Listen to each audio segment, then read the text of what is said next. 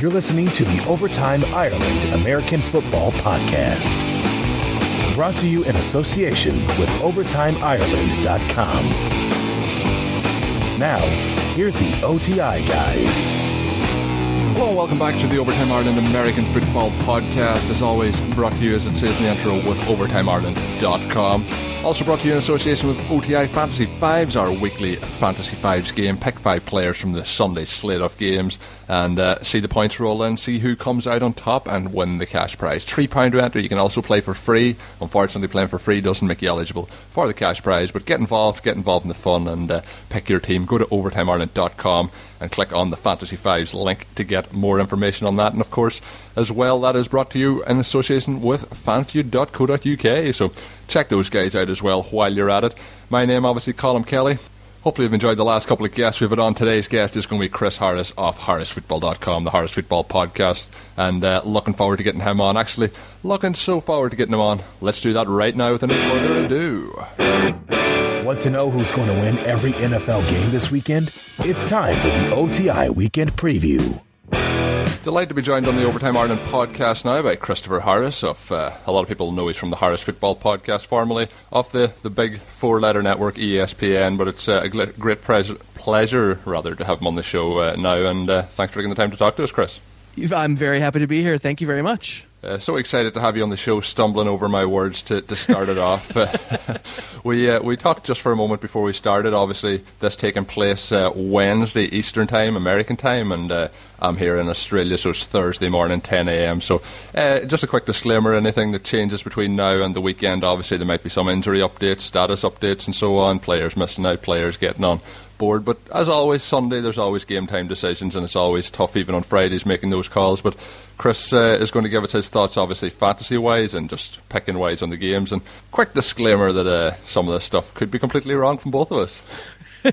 well, here uh, here's what I would say is like the the we, time to do this would be next Tuesday because I'm going to know everything as of next yeah, Tuesday. Yeah. It's always good to, to preview the week after the week is over. You always uh, a hundred percent success rate at that point. But um, there's lots of interesting games this week, Chris. Uh, both from the fantasy perspective uh, and just from a game perspective. There's some of them look like uh, blowout could be written all over them. And you know, we always say, you always say, I know you can't really decide on game script, but there's a lot of games this week that look like it could be uh, one-way traffic. But we're going to go through them anyway, get your thoughts and see what happens. But just obviously, I've listened to your podcast this week. Some of the people listening to the show mightn't have uh, had a chance to listen to it, but there was some devastating injuries this past weekend. Obviously, Le'Veon Bell, Steve Smith, uh, Keenan Allen. I have a lot of Keenan Allen stock, so that one hit me quite bad, but. Uh, out of those injuries, which did you think was uh, the worst overall for a fantasy player season? I mean, I have to say Le'Veon Bell because yeah. at this point he was my number one overall player in fantasy. You don't lose that guy that often. Uh, it, it's it's rough. I mean, we're I think we're lucky in that there appears to be a pretty capable backup. You know, somebody who can inherit the job and be workload wise, you know, close to the guy that Le'Veon Bell is. He's not talent wise, obviously, but uh, you know, rather than someone like Keenan Allen, where there really probably isn't from week to week a yeah. single receiver where you can say, "Oh, that's the guy," right? You know, it's it's probably going to be frustrating in San Diego, where sometimes it'll be Stevie Johnson, sometimes it'll be Malcolm Floyd, maybe Dontrelle Inman. You know, whereas at least with DeAngelo Williams, you feel like, okay, uh, you know, until until he breaks, you know, I could I could use him. yeah, it's that. There's the situation I thought too. You obviously have that clear backup. Obviously, Matt Forte as well got injured, but it's not a season-ending injury. We hope at this stage. So the backup Jeremy Langford coming in there gives another clear backup in that role. But when you're looking around those teams, and you mentioned the San Diego Chargers, uh, Keenan Allen has been the one consistent. Obviously, Antonio Gates missed the start of the season, came back in, and then missed a couple of games again. So it's just uh, who's going to be the next man up from a week to week perspective, and it is going to change every week. I have some Stevie Johnson shares uh, in dynasty leagues, and at the start of the season it was looking very positive. Then when Antonio Gates came back, he disappeared, but maybe he'll come back into it. But no doubt Keenan Allen a huge loss there in that one.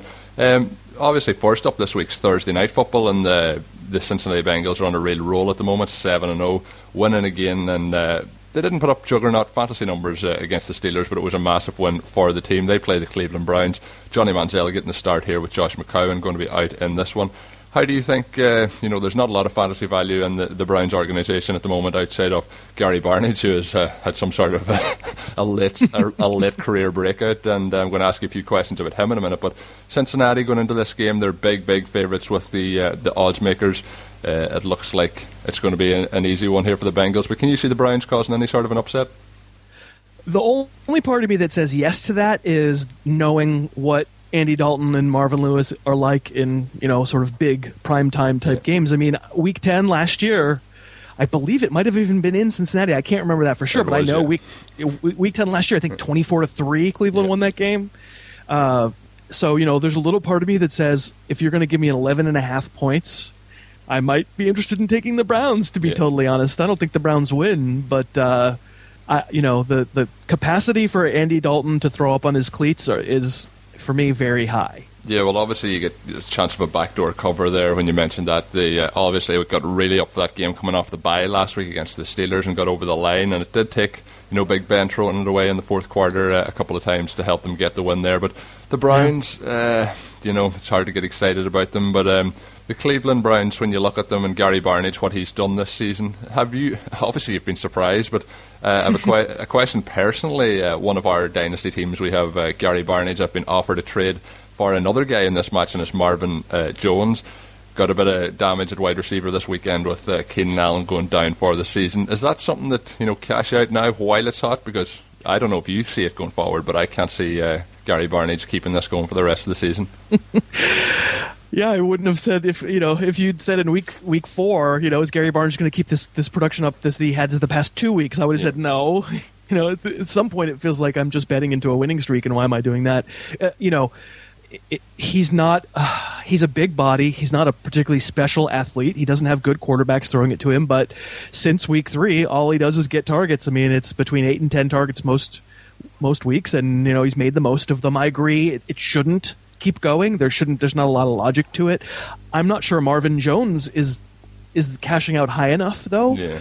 because Marvin Jones himself is so incredibly up and down. I mean, he is you know uh, the third weapon, the fourth weapon aerially in that Cincinnati offense, and I like him as a player. But is the role there for him on a week to week basis? I, I, would think that if I were going to sell Barnidge, I would want to sell higher than Marvin Jones. Yeah, that's the situation. But you're just uh, afraid with um, you know if he goes down this week, if he starts to regress bitterly, that it's all going to be gone quite soon. But you mentioned obviously he's the, the third or fourth option there. They have the two running backs, obviously solid options this week again against the Cleveland Browns, who have really struggled against the run. Then you have Tyler Eifert, who has had a phenomenal season coming back off injury last year, and obviously we know what AJ Green can do. But you mentioned at the start, just uh, you know, we know what uh, Marvin Lewis and uh, there's too many Marvins in Cincinnati, but Marvin Lewis and uh, and uh, Andy Dalton can do in prime time, but maybe uh, maybe it's time we start to cut them a little slack with a, a seven and zero record and possibly eight and zero after this week and see how they do going forward. Maybe it is uh, a new a new Bengals team, but we've been there before. We've given them that opportunity and uh, they've tossed it back in our face. they really have. I mean. I expect they win this game. Cleveland isn't very good, and I think they're worse on defense than they were last year. And uh, it, you know, it shouldn't happen, but it shouldn't have happened last year either. And I am really not one to be quoting like, "Oh, this team is this record at home," or you know, this kicker just set a career franchise record for points or consecutive field goals made. Like, I think often that stuff is so dramatically overstated. But when a when a team keeps crashing out out of, of the playoffs in the first round, when the team team keeps you know, getting a lot of national attention in games and, yeah. and flaming out. You know, I, I, I worry there's a little something to it a team that's uh, starting to creep into the you know the national radar at the moment. They hadn't been getting much respect uh, up really onto the win against the Seahawks, but the last couple of weeks people expecting them to fall off too, and it's the, the Carolina Panthers. They got yeah. a win in overtime against the uh, Indianapolis Colts on Monday Night Football. wasn't the prettiest game. The weather conditions obviously playing a factor, but um, they play uh, the Green Bay Packers at home this week, obviously, and uh, you know it's going to be an interesting game because Josh Norman's taking away a lot of the number one offensive options for uh, the opposing teams. Obviously, Randall Cobb had an extremely quiet week, but the whole Packers offense had a quiet week last week against the Denver Broncos. It will get a little bit easier this week, but uh, that Panthers defense, uh, nothing to uh, you know, nothing to underrate. So, do you think the the Packers this week another quiet week on offense, or do you think they can get it going against the Panthers in Carolina? I'll tell you. So, one thing I do uh, before I actually look at the, the the Vegas lines is I try to predict what they're going to be. I predicted Carolina to be favored in this game, and then I look and find out Green Bay on the road is two and a half point favorites or two point three points. I, I, I'm I just think the world is not picking up on how good this Panthers defense is, and you mentioned Josh Norman. You know, I, am not sure you're going to see Josh Norman on Randall Cobb that much because Norman really doesn't play in the slot, mm. you know, all that much, and that's where Randall Cobb's going to be. Which which means to me, you know, like either Davante Adams and or James Jones, you're, you're probably not getting Norman as a shadow guy. You know, he plays the defensive left side, yeah, yeah. but whoever's offensively on the right side is in is in some trouble because that that kid can really play. Um, and and uh, you know those linebackers are really good. I, I think the Carolina does have some questions on the defensive line. Uh, I, I, did not re-elevate all those Packer weapons back to where I'm normally going to have them in the random, you know, Chicago Bear game that they're going to have at some point. You know, I, I, think there's, you know, still a little bit of struggle. You know, I think you're using Aaron Rodgers. Uh, I would probably be using Randall Cobb under the assumption that you know Josh Norman won't be on him, but uh, otherwise, you know, I think I think there's an argument to be said for you know maybe letting those guys rest for one more week. Yeah, I've um, you know Cobb coming into the season obviously hurt his shoulder in the the preseason. I think it was against the mm-hmm. Philadelphia Eagles. Uh, I am I'm a Packers fan, so it's been a tough couple of weeks, although they've been getting the W's, and you know everyone says that's all that matters. But you could see it for a few weeks coming. The 49ers game uh, at home to the Chargers, things haven't been going all that well on offense, and it was really uh, you know, I have to give the Broncos huge credit for their performance, and that there's the way they're going to be going forward. Just a sensational defensive unit, but um, you know, it's just been a, struggle of a couple of weeks, and maybe just the uh, the injuries have been catching up with them. We'll see how the Packers go going forward. As a as a hometown decision, I'm going to have to go for the Packers to win this, uh, being a fan of the team. But um, you know, it wouldn't surprise me. You mentioned the, the linebackers Davis and Kuechly having phenomenal seasons. Obviously, Kuechly missed a few games with concussion, but when he's in there, he seems to just be literally everywhere on the team. Cam Newton is really developing into a leader of this team, and uh, Jonathan Stewart and it's hard to hard to beat the bowling ball Mike Tolbert getting a few yards as well. So uh, they've been going well doing their thing. And uh, I heard a stat this week that uh, Greg Olsen has played in every offensive snap this season for the Panthers. And you know, people might say, well, you know, if you're a lineman or so on, that's not a big thing. But he's a, he, he's a, a pass catching threat on a lot of those plays too. So often running routes and then they run the ball a lot. So. Uh, sensational stat there for him to, to play every offensive snap this season so far for the team.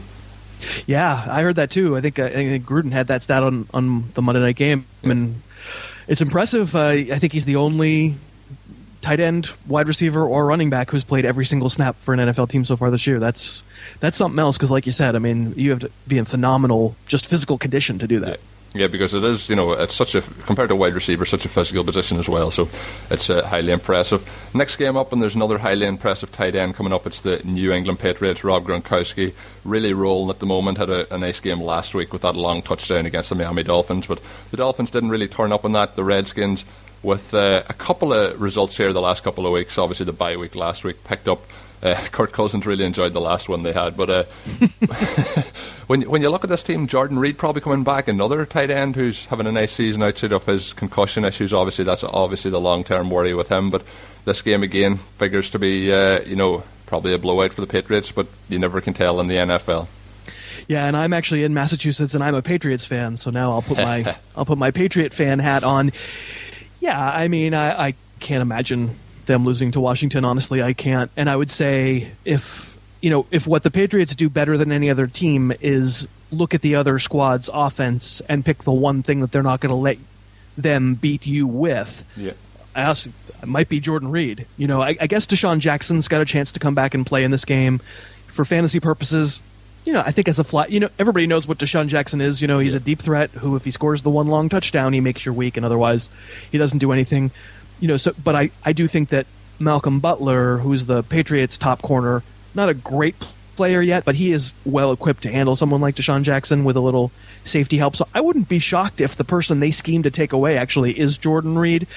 It wouldn't cause me not to use him if I normally would, but uh, you know, I I don't think the Patriots look at that Washington running game and think to themselves, "Wow, you know, we really are in trouble. We've really got to stack the box." You know. Yeah, and obviously uh, this week in training, if you're trying to stop somebody like Reed, you have a you know you can practice up against Gronkowski, gives you a good opportunity to get set up for a matchup like that. Huge advantage there for the Patriots.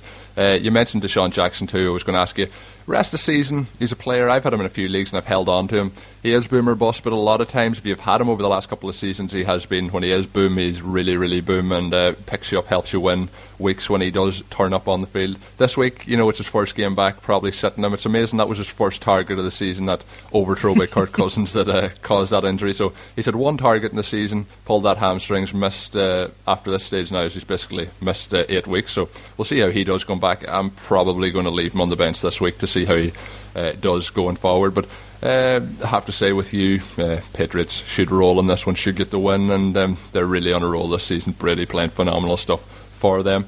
Um, the New Orleans Saints are at home. They're on quite a little streak. They've got themselves going on. Uh, a lot of people ruled them out of any sort of playoff contention. Obviously, the way their division is, they're looking at a wild card with the way the Panthers have started the season. But the Saints at the moment, three game winning streak, winning last week in that huge shootout uh, in New Orleans. They're at home again, playing the Titans. Titans coming in with a new head coach. Uh, you know, it's a bit of a mess in, in, in, Tennessee at the moment. How do you see this one going? You know, I, under normal circumstances in previous years, you look at New Orleans in the dome where yeah. Drew Brees doesn't have to deal with weather and doesn't have to deal with anything other than ideal conditions, and you say, oh, well, you know, they, they've been so rock solid at home. Uh, with that defense, and as bad as it's been really three years running, uh, I never take anything for granted with New Orleans. I, I would, abs- you know, I know that I think the Saints are a seven point favorite. That just seems really high to mm-hmm. me. Um, maybe that's got something to do with assuming turmoil on the Tennessee sidelines. Um, for me, sometimes that that's a galvanizing thing, and they are going to get Marcus Mariota back in this game, and uh, I think you're going to see a little smarter offense with them where they're taking advantage of what he does in terms of scrambling and even if it's not scrambling rolling out a little bit and uh, I think Tennessee scores a bunch of points in this game. You know, I, I notice you know of the over under totals in Vegas this week. I think that might be the third highest total. Yeah, uh, and that you know that kind of lets you know what Vegas thinks of the Saints defense when you know Tennessee's miserable offense that couldn't do anything against Houston last week. You know, is, is predicted to be part of a shootout.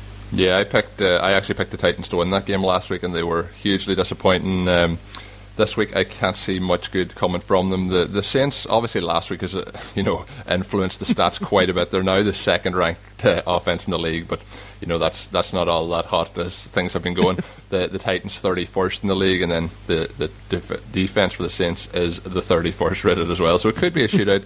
but that game last week, obviously, with the offense and defensive stats for the New Orleans Saints, affected it greatly. But Drew Brees is starting to play well after that early season shoulder injury. Brandin Cooks got a touchdown last week for them. Uh, the question I have here on regards to the Saints, obviously, there's two players at the moment that are starting to stand out for them, and that is Willie Snead and the tight end whose name is slipping my mind at ben the moment, Watson. Benjamin yeah, Watson. Yeah. Thoughts on the two of those guys?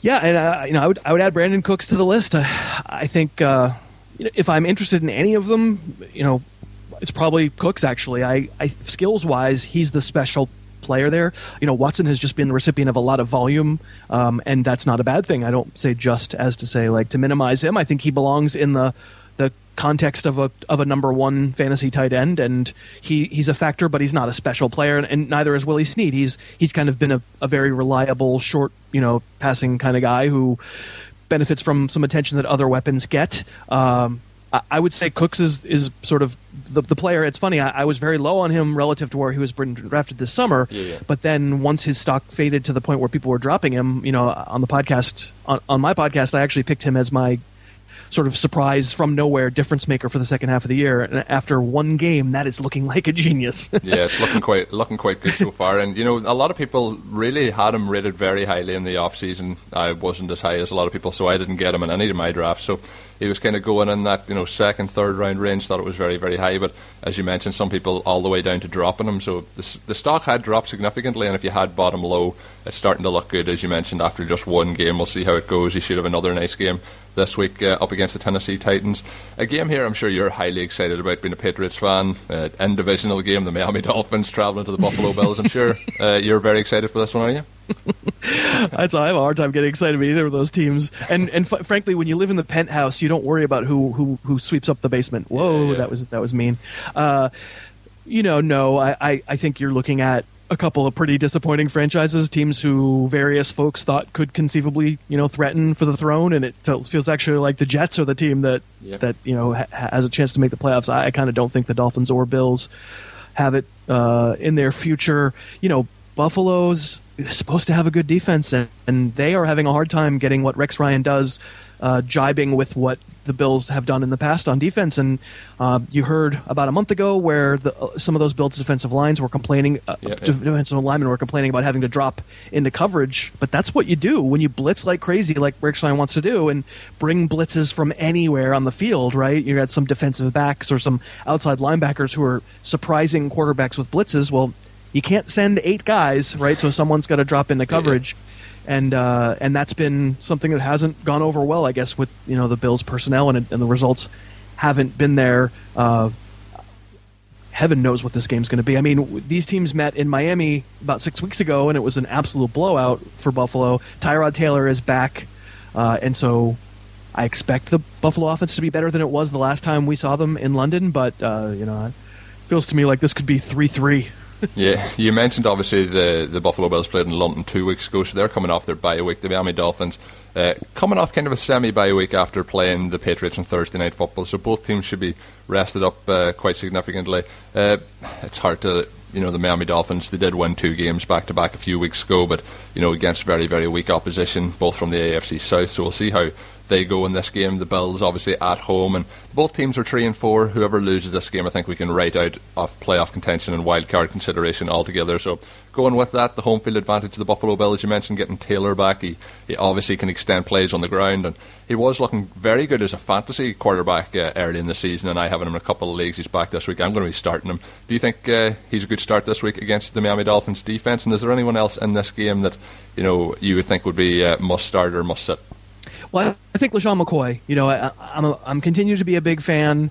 Uh, that you know, Karlos Williams will return, so it's fair to have your expectations that you know what Shady gets you is maybe 75 percent of the workload and not 100 percent. But I I am a fan of McCoy. He's in. He would be in my lineup. Uh, you know, Jarvis Landry for the Dolphins feels like you got to have him in there most most weeks, and certainly if you're in a league where you're getting a point per reception, you, you know, you, are almost certainly got to play him. Lamar Miller, I think he he probably plays here too. Uh, Taylor's going to be an interesting test case because I remember, you know, the Terrelle Pryor games with Oakland, and and I don't want to say that that Tyrod Taylor is Terrelle Pryor, but you know, I, I, think there's they have some similarities. You know, Taylor maybe a little bit more accurate as a thrower, but I don't think he's accurate enough as a thrower, and uh, it feels to me like eventually the mask will drop, and you know, just you get in too many situations where you know if you're not up three touchdowns like you can look great when you're up anybody can look good up three touchdowns but when you need to make when you need to come back and the defense is in your face you know you really need to be able to throw accurately and that's not something Taylor does. If there's one difference between real life quarterback really real life football and fantasy football it's the running quarterback because if you get 30, 40 r- rushing yards out of Tyrod Taylor, maybe even a rushing touchdown. Who cares what he is as a thrower, right? Yeah, exactly. Uh, so I think he's an okay start, but I, I do I do worry. You know, there's no one on that depth chart in Buffalo who can be any threat to him. EJ Manuel is much worse, but uh, you know, I don't think Taylor's a long term starting quarterback in the NFL. So you heard it here first from uh, Christopher Harris. Taylor's going to be playing wide receiver in a couple of years for the Cleveland Browns. Uh, moving on to the next game, and it is the St. Louis Rams and the Minnesota Vikings. You know, there's a lot of talk this week about is Todd Gurley the second coming of Adrian Peterson? Well, we're going to see this week the two of them going off head to head. Peterson the last couple of weeks has been a little bit quieter, but the Minnesota Vikings are five and two. Stefon Diggs having a nice little run here in the last four games for the Minnesota Vikings. Uh, the St. Louis Rams, then on the other hand, they are four and three, and Todd Gurley is ripping things up the last couple of weeks, and we've seen a couple of big games from Tavon Austin, who people thought was a draft bust after coming into the league a couple of years ago. He's starting to show some of his value. All it took was uh, an offensive coordinator who knew how to use him. Yeah, I mean, you know, we don't want to overstate Austin yeah. as a fantasy option. I think I think I was looking at the numbers like the last three weeks. He offensive touches, he's got like five, five, and seven. So you know you want to be careful not to go too crazy. It's the touchdowns that's made him really good for fantasy, yeah. and they're, they're it's tough to you know keep getting that many touchdowns on that few touches. But you know maybe they will start giving him more touches. Maybe that's a bad argument. Maybe in fact, right? They'll look at his production and say, you know what? Let's get the ball in his hands. 12 times 15 times and if that happens you know you're you're looking at sort of maybe Percy Harvin what Percy Harvin was supposed to be right the gadget player who turns into a number one receiver uh, I, I would love to see it happen. You know, I'm a little skeptical when Nick Foles is the quarterback, but uh, certainly Austin is amazing with the ball in his hands. Yeah, you, you obviously mentioned giving him extra touches. I think at the moment the man you want to give all the touches to is just hand the ball off every time to Todd Gurley. Uh, yeah. But this game in particular, how do you see it going? It's it's one that the Vikings haven't been all that impressive uh, week to week, but they've been getting the wins each and every week, just scraping over the line, winning with a field goal in Chicago against the Bears last week. Uh, you know, at quarterback, Teddy Bridgewater's not going lights out from week to week, but he is making some nice throws, and there's some mistakes in there and throughout it. But you mentioned then the quarterback for the St. Louis Rams. I'm finding this game difficult to call. Both defenses, uh, you know, quite good in this one as well, so could be low scoring in this one. It could, and I think I think if I'm not mistaken, it's kind of by far the lowest total for Vegas, right? For over under, yeah. I think it's 39 and a half, which is really it's low. Pretty low. uh, and and that reflects, I think. Well, here's the thing. I think it reflects a couple of different things. You're right, two good defenses. Uh, the reason I would give the Vikings the advantage is that I don't think the Ram offense is sort of mistake free enough in a way that the Vikings offense tends to be, and that you know that, that, there are mistakes to be made by Nick Foles that Teddy Bridgewater generally doesn't get put in the position of. I, I feel like the Vikings have have kind of established that all right before we have a season we're really ready to take the shackles off of Bridgewater and turn him into a more traditional like let's gear the offense around him sort of role. They're just trying to run it and punt it and play defense, and that's why all their games are close. And you know you're not going to win every close game, but you know they're in every game because they're just so conservative offensively and, and they know they have a really good defense whereas the rams certainly with Gurley, you know, that's a path to conservatism offensively for sure. But when they throw, Nick Foles is a bit of a maniac. You know, he'll he'll throw it kind of anywhere, and and yeah. he'll he'll also make a lot of mistakes. And so for me, Foles is the difference in the negative way in this matchup. Yeah, it's going to be interesting, and of course, I'm just going to go an edge with the, the Vikings being at home in this one. And uh, when you look at them, they're five and two. The Packers six and one.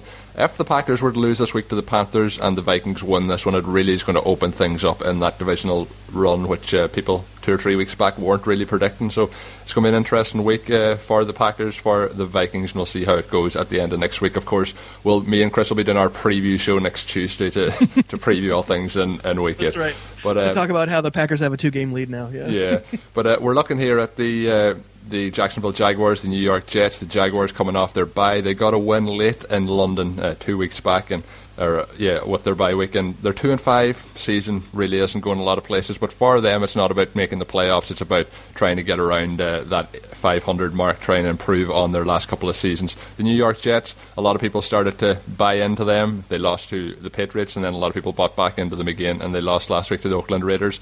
Uh, they obviously got torched quite a bit at times against the Oakland Raiders and Derek Carr. Uh, concerns about this New York Jets uh, defense the, the past couple of weeks. Obviously, the fourth quarter, the Patriots really just kind of went through them quite easily, and then last week's performance. I think it's fair to have a little bit of concern uh, if there's if there's a problem with that defense, and it's been the same. It's been there even when Rex Ryan was there, and I think it was really the problem with Ryan's scheme working with the Jets personnel. It's that you know really stout in the middle, really stout on the defensive line. It's a, mostly a three-four, and those those front three defensive linemen are terrific. We know all about the corners; they're amazing. The safeties are good enough, and the middle linebackers are getting older, but they're fine. They just have a really hard time getting any edge pressure. And even in those seasons when Ryan was blitzing like crazy, you know, the Jets would lead the league in blitzes. They still wouldn't get to the quarterback and still wouldn't sack them. And feels like you know they haven't changed the personnel there. The the edge, it's still Calvin Pace for heaven's sake. How long is Calvin Pace? But I mean, it feels like he's 87 years old. Um, so you know, for me, if there's a concern, it's that when you play against a good quarterback, and we'll get to that in a minute because I don't think they are this week by any stretch. Uh, you know, a good quarterback who doesn't get a lot of edge pressure can usually eventually figure something out against you and so, you know, there aren't a ton of good quarterbacks in the league, and Blake Bortles is not one of them. But I think it is fair to say, you know, it's fair to question that despite the big names and despite the excellence at some positions, it's fair to question whether this is, you know, that prototypical championship level defense. Yeah, you mentioned there obviously the quarterback. At the moment, he is probably the most uh, polarizing quarterback in the league. There's a lot of people really talking him up, and then there's a lot of people not really big fans of him. And I think I kind of sit in the middle. I haven't bought in yet, and I haven't just discarded him yet. But it's uh, he's he's obviously fantasy wise, he's helping uh, keep you know the wide receivers going there, the two Allens, keeping them moving forward points wise. So we'll see if he can get Julius Thomas involved and how they move forward. But I'm going to have to go with the New York Jets win in this game uh, just at home if they want to have any chance of making that playoffs. You know, right. you mentioned well, they could. Uh, unless we got Bryce Petty at quarterback, right? if, Mm-hmm. if, if they're starting a rookie at quarterback, we're, we're gonna we're gonna change our minds maybe, but I don't think that's gonna happen. I think we'll see a heavy dose of Chris Ivory. I think there's talk as well that Stevan Ridley could be involved this week. So I think we'll see a lot from the running game and. Uh, Maybe for the Jacksonville Jaguars, if they get down on the goal line uh, this time, like they did in London, they won't go for it four times with uh, Toby Gerhart and see if they can get over the line with TJ Yeldon. But Don't, don't up, you love it? Like, don't, well, Yeah. I just don't, don't you love it when the coaching staff is like, you know, after stu- you know close consideration, we've decided maybe Yeldon is our goal line back now. yeah, uh, I don't know. Obviously, they, they spent money on him last offseason. That is Toby Gerhart, and they want to get something out of him. But at this point, uh, I think it's time to move on from that there whole thing. He, he marches you down the field uh, almost uh, 80 yards, and then we'll just take him off, and we'll put in our terrible running back to try and punch it in. But uh, the only thing that helped me there, I, I bought some stocks over, you know did some trading over the last uh, week or so since that game, and got some Ty and So maybe that there helped out in that one. But we'll see how it goes going forward. We have a couple of games. Obviously, we have more games than I thought left, uh, so we'll blitz through them a little bit. And um, this week, thankfully, we're going to have uh, a couple more. We're going to have three later games. With the last of the early games this week, the Oakland Raiders, Pittsburgh Steelers, Steelers minus Le'Veon Bell, but they have Big Ben back. They obviously have uh, Martavis Bryant and they have Antonio Brown, who thankfully the Steelers got him back last week too because with the, the quarterback situation there he hadn't been seen in a couple of weeks and we mentioned the Oakland Raiders four and four Steelers four and three Raiders people starting to buy into the Raiders but at home the Steelers I think this is one they must win with Big Ben back Yeah, uh, feels feels like a little bit too much of a challenge for Oakland. Uh, I will say, you know, as a as an inveterate tape watcher, you know, I really watch Yeah. all the games on film after the fact. Uh, I've been so impressed by David Carr and, or sorry, Derek Carr, not David Carr. Uh, unimpressed by David right, I'm less impressed by David, whatever he's doing now. Uh, but but you know, Derek Carr, uh, somebody about whom I had huge doubts uh, after his rookie year, and a lot of people were pretty high on him, and I thought they were wrong, and I think I was wrong. Uh, I'm not ready to say he's ready to go across the country and take on a. a an okay team, right? That's like you said, sort of needs to pin its ears back and and win a game. I'm not sure he's quite to that point yet, but I would say, you know, he's done some stuff that a lot of the younger quarterbacks haven't been able to do this this season and really the past couple seasons. You know, play mistake free, make good decisions, throw with good accuracy. Uh, you know, I agree this is a tough spot for the Raiders, but uh, you know, I, I when he had empty stats the way Blake Bortles has had empty stats, you know, bad performance, but just lucking into a bunch Yeah. of good stats. I was willing to say, you know, no on Derek Carr. I'm I'm much less willing to say that now. I'm I'm pretty impressed. Yeah, I was in the same boat as you. I wasn't buying him in the off season, but he has been very impressive. Obviously, having a player like Amari Cooper to is going to help as well. And. Crabtree's been a nice addition as well, uh, and for them after coming over from the uh, 49ers. But the Steelers in this one, they, uh, you know, I mentioned they lost last week. They're potentially going to be eight games back, or sorry, four games back with the tiebreaker behind the, the Bengals if the Bengals win on Thursday night football. So, you know, if they want to make a wild card run, it has to start now. They are losing out on Le'Veon Bell. We mentioned probably between him and Todd Gurley for the best running back in the league, and Bell has done it for longer, so give him the edge there. When you're looking at it, I think you know DeAngelo Williams proved himself in them first two games that he can do the job, so we'll see him again this week. The Raiders have uh, gone on the road, bet the Chargers, gone back home and bet the New York Jets, and I just think this could be a letdown spot for them travelling on the road to play the Steelers. So I'm going to have to go with the Steelers in this one. Next up, New York Giants, Tampa Bay Buccaneers.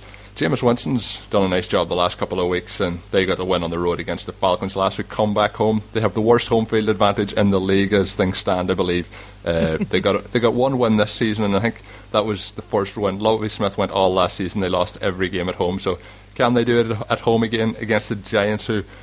Traveling on the road after last week's performance, you know they, they really did play well last week, offensively, defensively, not that good. Do you think uh, we can see the Giants getting to win on the road? Or are you going with the Tampa Bay Buccaneers?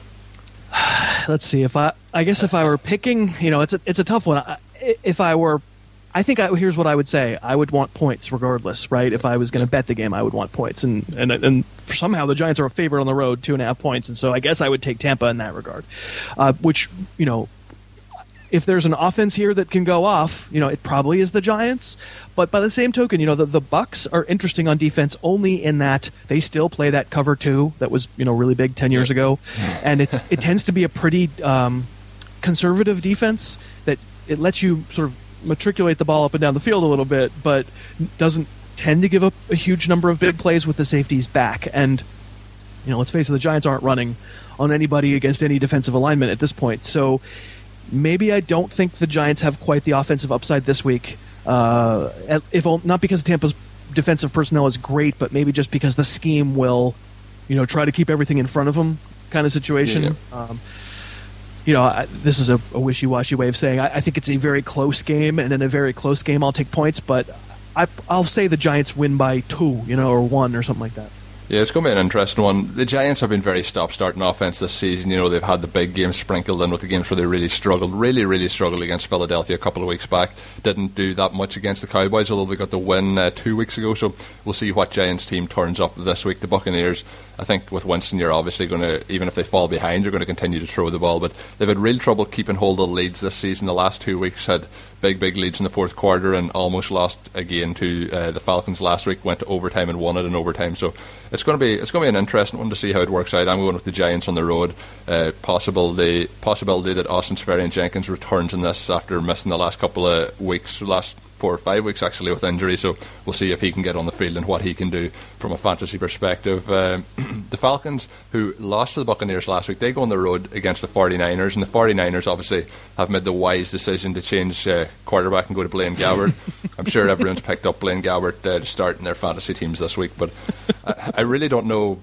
You know, Blaine Gabbert's coming in. It's uh, absolutely terrible quarterback playing for an absolutely terrible team. So I'm going to have to go with the Falcons. But the Falcons are a team, I don't know about you, Chris, but watching them the last couple of weeks, and I have backed them uh, from a betting perspective the last few weeks, and they have been quite heavily favoured against the Titans and last week against the Bucks when they lost outright really when they they're moving the ball quite easily, they're moving it with Devonta Freeman. But when they're getting into the red zone, the you know the snap issues, the fumble issues, they're just turning it over so so much. Uh, have you been very very surprised by the you know the simplicity of the turnovers they're having the last couple of weeks and the struggles they're having on offense in general?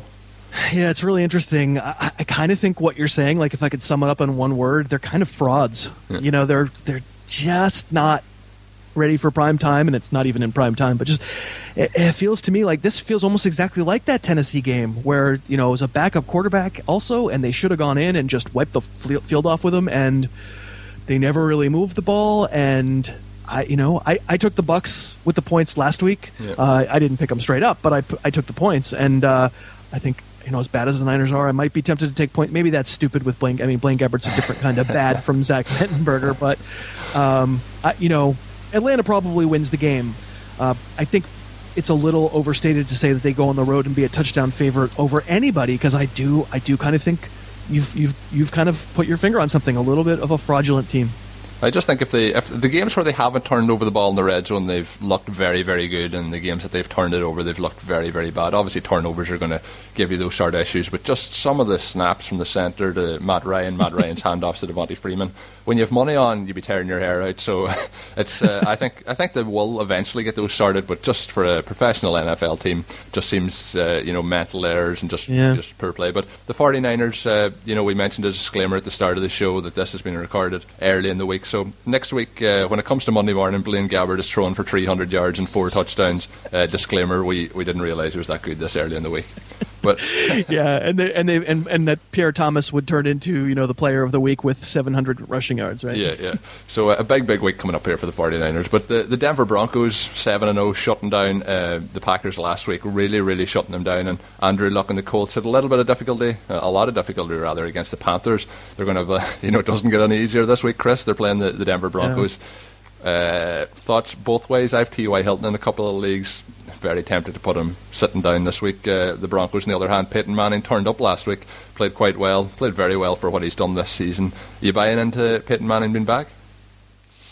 Not all the way back, but uh, I feel a little bit vindicated in that my my analysis of Peyton has been, you know, of course, it's partly about his arm because not every throw he makes is is uh, you know has this necessary zip on it. But I have felt like there's at least been you know, at least as responsible has been the offensive line. And finally, you got a game where the line really played well against Green Bay, and lo and behold, suddenly Manning's arm doesn't look quite, you know, like as much of a problem. But you know, no, I, I think we do have to reconcile ourselves still to the idea that probably that Broncos offense from the last few years isn't walking through that door. You know, it's just probably gone forever. Yeah. And uh, that limits the appeal of the running backs, even though they had a nice game against Green Bay. Um, you know, if for me, it, it it makes them not, you know, really ever going to be candidates to be top 10 guys, but yeah, usable, but just not uh, stars the way that we have typically expected Denver running backs to be stars. The wide receivers, you know, I think you use both Thomas and Sanders. Vernon Davis turning up there is really interesting. Yeah, yeah. Um, I would feel better about maybe resting him one week. I think adding him is fine if he was dropped in your league. Maybe just see if he's ready. You know, maybe use your regular tight end and then just see if Peyton uses him a lot. He certainly used the other tight ends, you know, the lesser tight ends a little bit against Green Bay, as you well know, probably to your distress. um, and then for in- right, and then for Indy, um, they fire their offensive coordinator. Pep Hamilton is gone, and I think. Uh, you know, if you've listened to the podcast, and I know yeah. you have, Colm, it's it's you know, it's kind of been a thing of mine. Like they they really misuse Andrew Luck, and I, I hope this is indicate an indication that we're coming to more three and five step drops and more quick hitters and less just standing there patting the ball and having him you know get hammered while he waits for guys to get open down the field against the Broncos. That's just not going to work.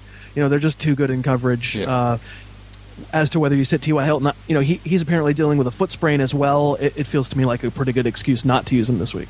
Yeah, and when you look at you know Andrew Luck, he's looked you know with the, the seven step drops and so on. He's looked a bit more like Brett Favre this year than what we expect from Andrew yeah. Luck. And that's not to say obviously Brett Favre a phenomenal quarterback, but had that gunslinger approach, and that's what Andrew Luck's had this season. He's turning it over too much, so we'll see.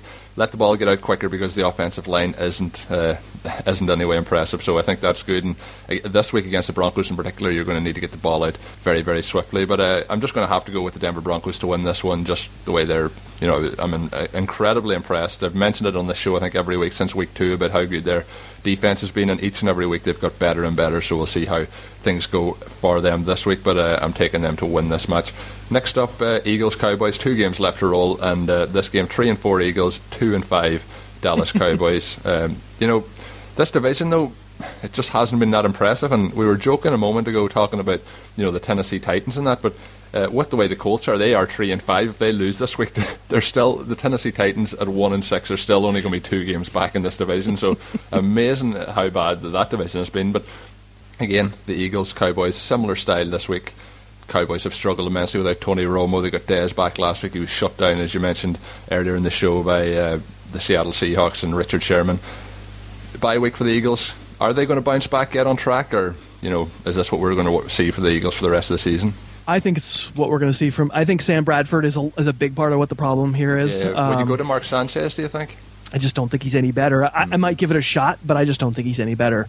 Uh, you know, they they didn't have a solution with Nick Foles, so I can't really get on them for trying Sam Bradford. It just hasn't worked. Uh, it's not to say he can't look good. He, he could look good in this game. You know, I, I was very impressed with the Cowboys' defense against Seattle. Uh, they really got after it, and obviously, I know the Seahawks offense is not exactly elite yeah. and not exactly playing great. But uh, what's frustrating to me is that these Cowboy games keep showing up on these, you know, national spotlight. You know, everybody's gathered around the TV. America's yeah. team. it's just because, yeah, America's team, so everybody watches them. Um, you know, I, uh, I was surprised that Philly is a two and a half point road favorite. It feels to me like a pick'em game. I would be again tempted to take to take points, uh, but you know, in the end, I, I think I w- would lean toward the Eagles winning because as as much as I'm not into Sam Bradford and don't think the Eagles have a bright future ahead because of Sam Bradford, even if they win that division, you know, it just feels like a, Pyrrhic victory. You know, they're not going to go, anywhere in the playoffs with him. Uh, but as much as I don't like Bradford, it's Matt Cassel.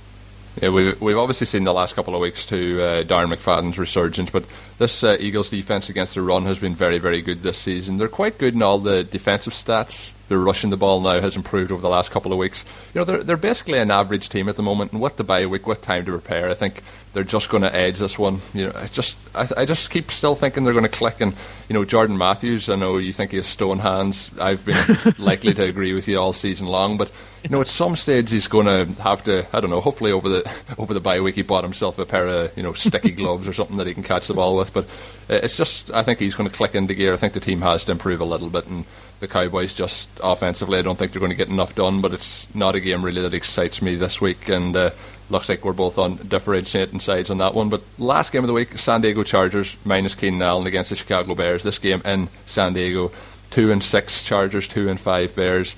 I think the Bears are going to win this game because Jay Cutler over the last couple of weeks is playing much, much better than I expected, and they've got Alshon Jeffery back. Obviously, Matt Forte being out is going to be a big miss for them. But with the, the Chargers losing out in Keenan Allen, I think a huge part of their offense is really going to be missed this week, and uh, I'm going with the Bears. Your thoughts on this game? Yeah, this is the second highest point total of the over under Vegas, right? And and I think that's a very indi- good indication that we don't like these defenses very much. And probably this is a very high scoring game. Yeah. Uh, you know, maybe no, you know, it's no Matt Forte on one hand and no Keenan Allen on the other. Uh, it, it feels to me like Forte is a big loss here, and uh, I, I might err on the side of San Diego just racking up a bunch of garbage, you know, like uh, a, sort of empty calorie yards Yeah. uh, it, via the passing game.